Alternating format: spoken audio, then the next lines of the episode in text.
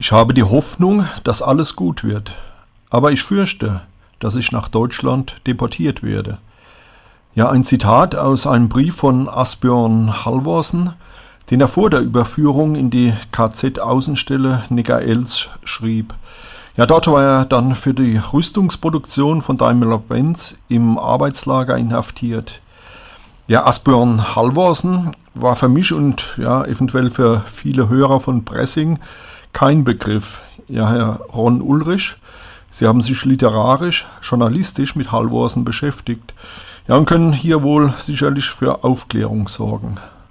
Er ist damals aus Norwegen äh, nach Hamburg gezogen, aus beruflich, beruflicher äh, Sicht, hat er als äh, Schiffsmakler gearbeitet 1921 und äh, wurde eigentlich angesprochen, ob er nicht im lokalen Verein dann äh, auf, heute würde man sagen, Kreisliga-Ebene spielen würde. Und äh, ob er schon mal Fußball gespielt hätte, wurde dann gefragt und äh, erklärte dann äh, demjenigen, dass er eigentlich äh, ja sehr erfolgreich war, unter anderem auch Nationalspieler für äh, Norwegen. Und äh, dann hat zum Glück ein Vereinsmitglied des Hamburger SV damals das äh, mitbekommen und hat ihn dann vermittelt an den Verein. Und so kam er äh, ja zum Hamburger Sportverein und wurde da ja in diesen Jahren, in den 20er Jahren, eine der äh, prägenden Figuren. Also durch ein durch einen Zufall, durch ein Gespräch auf der Arbeit äh, ist das Ganze entstanden. Und äh, ja, also er hat dann auch äh, ja auch drei deutsche Meisterschaften mit dem Hamburger SV gewonnen. Galt so ein bisschen, äh, wenn man sich das jetzt so noch durchliest, in den Vereinsnachrichten, in gerade auch den, den Briefen, den Leserbriefen, die sich mit seinem Abschied dann später beschäftigt haben, als äh, so Stratege, würde man heute sagen, im Mittelfeld. Jemand, der das Spiel so versteht, der es versteht, seine, seine Mitspieler gut einzusetzen und ja, da äh, jemand, der äh, nach allem, was man so liest, wirklich ähm, ja ein, ein ganz groß, großer Spieler dieser Zeit für den Hamburger SV war. Wie gesagt, Titel gewonnen, norddeutscher Meister, deutsche Meisterschaft und dann auch 233 Spiele gemacht, was ja auch eine bemerkenswerte Zahl ist. Ja, man muss vielleicht dazu fügen, äh, Profitum gab es damals im nee. deutschen Fußball noch nicht. Ja.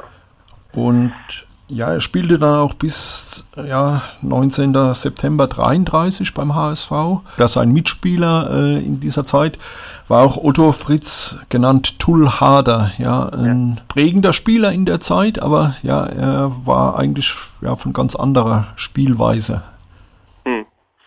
Ja, zu dem Profitum noch ganz kurz. Also es war auch dann auch so, dass ähm, Asbjörn Halversen auch weiterhin gearbeitet hat nebenbei äh, und dann auch der norwegischen Nationalmannschaft mitgeteilt hat, dass er nicht mehr zu den Spielen reisen kann, weil es dann einfach zu viel wird mit diesen Reisen, mit dem äh, ja mit den Spielen für den HSV und mit seiner Arbeit.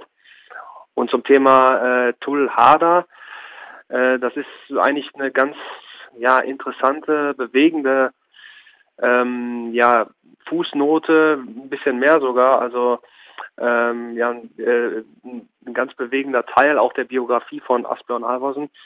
Tulhada war Stürmer, äh, quasi dann der Abnehmer der Bälle von Asbjörn Halvorsen aus dem Mittelfeld, wird beschrieben als ja sehr kantiger Typ, so eine Art Kleiderschrank, jemand, der sich in die Bälle reingeworfen hat. Heute könnte man vielleicht sagen, eine klassische Nummer 9.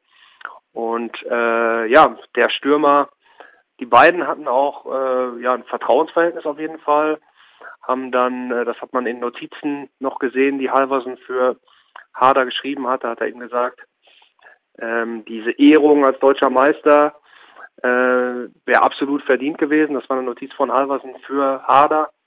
In den Vereinsnachrichten wurde es dann auch so dargestellt, dass äh, beim Abschied von Halversen Hader extra noch ähm, angereist ist, zum Bahnhof gekommen ist, als einer der letzten um seinen Freund dann zu verabschieden. Also es wurde in den Quellen äh, von damals ähm, so berichtet, dass die beiden schon ein freundschaftliches Verhältnis hatten, sehr gut miteinander auskamen, aber natürlich dann ihre Lebenswege komplett konträr zueinander verlaufen sind. Hader war jemand, der äh, überzeugter Nationalist, äh, wahrscheinlich auch Nationalsozialist war, damals schon vor der Machtübernahme in die NSDAP eingetreten, hat sich in Uniform gezeigt und ähm, ja, hat dann im Verlauf des Krieges äh, auch eine, ja, eine Rolle eingenommen äh, ähm, im Nazi-Regime, während äh, Halversen, Sie haben es ja gerade schon angesprochen, 1933 im September dann Deutschland verlassen hat. 1940, also am 9.4. wurde dann Norwegen von den Nazis überfallen. War dann die nächste Begegnung mit den Deutschen für Halvorsen. Ja, die äh, Vereine und Verbände wurden dann auch im selben Jahr noch gleichgeschaltet. Damit konnte, konnte Halvorsen auch nicht äh, sich bereit erklären.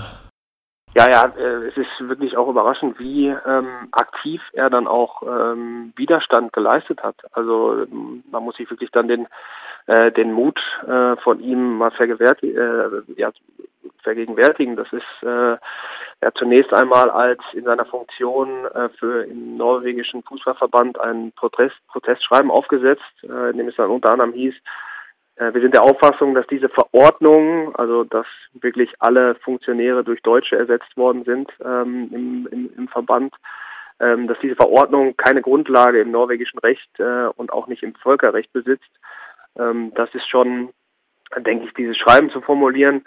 Dafür bedarf es schon einer Menge Mut. Äh, gleichzeitig äh, gibt es sehr viele Berichte von damals, die äh, beschreiben, wie er dem Reichskommissar, dem deutschen Josef Terboven, ich glaube, ich habe es ich hoffe, ich habe es richtig ausgesprochen, äh, bei einem Spiel äh, den Zugang zur Ehrenloge äh, verweigert hat. Das war die Loge, wo sonst die Königsfamilie gesessen hat. Die hat sich zu diesem Zeitpunkt im Exil befunden und äh, Halvorsen muss dann wohl eingeschritten sein und äh, muss äh, den Deutschen ähm, ja den Zutritt verwehrt haben. Das ist schon mit Sicherheit eine eine Aktion auch von von, von großem Mut.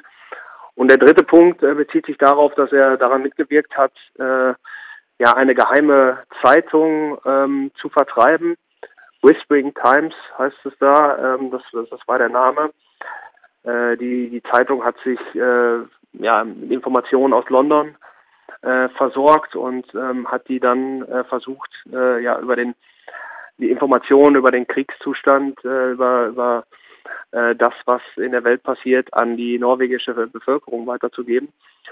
Und ähm, es gibt da geheime Lagerberichte, ähm, die man noch einsehen kann von dem Befehlshaber der Sicherheitspolizei äh, der Nazis in, in Norwegen. Und äh, da heißt es dann, äh, die Ermittlungen nach ihren Herstellern, nach dieser geheimen Zeitung Whispering Times und Verbreitern führten zur Festnahme des früheren Vorsitzenden des norwegischen Fußballbundes, des Personalchefs eines chemischen Betriebes in Oslo, Asbjörn Halversen.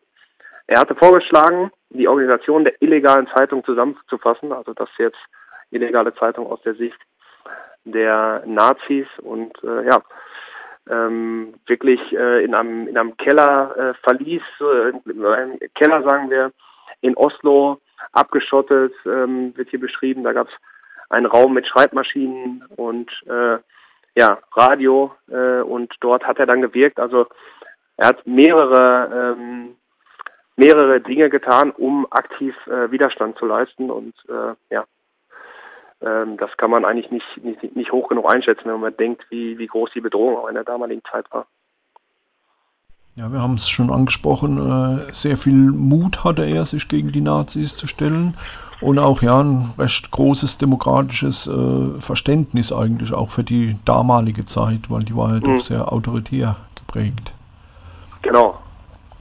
Ja, allein schon, dass er dann auch ähm, dem, dem Brief, den er verfasst hat, das zeugt schon von einem großen demokratischen Ver Verständnis, sich dann aufs, äh, aufs Völkerrecht auch, äh, auch zu berufen, ähm, dass, wie er das formuliert hat, ähm, ja, das ist wirklich schon äh, ja, interessant ähm, und äh, ja, er, er hat da wirklich eine, eine außerordentliche Rolle eingenommen. Auch nicht nur für den Fußball in Norwegen, sondern denke ich auch für, für die Bevölkerung in Oslo.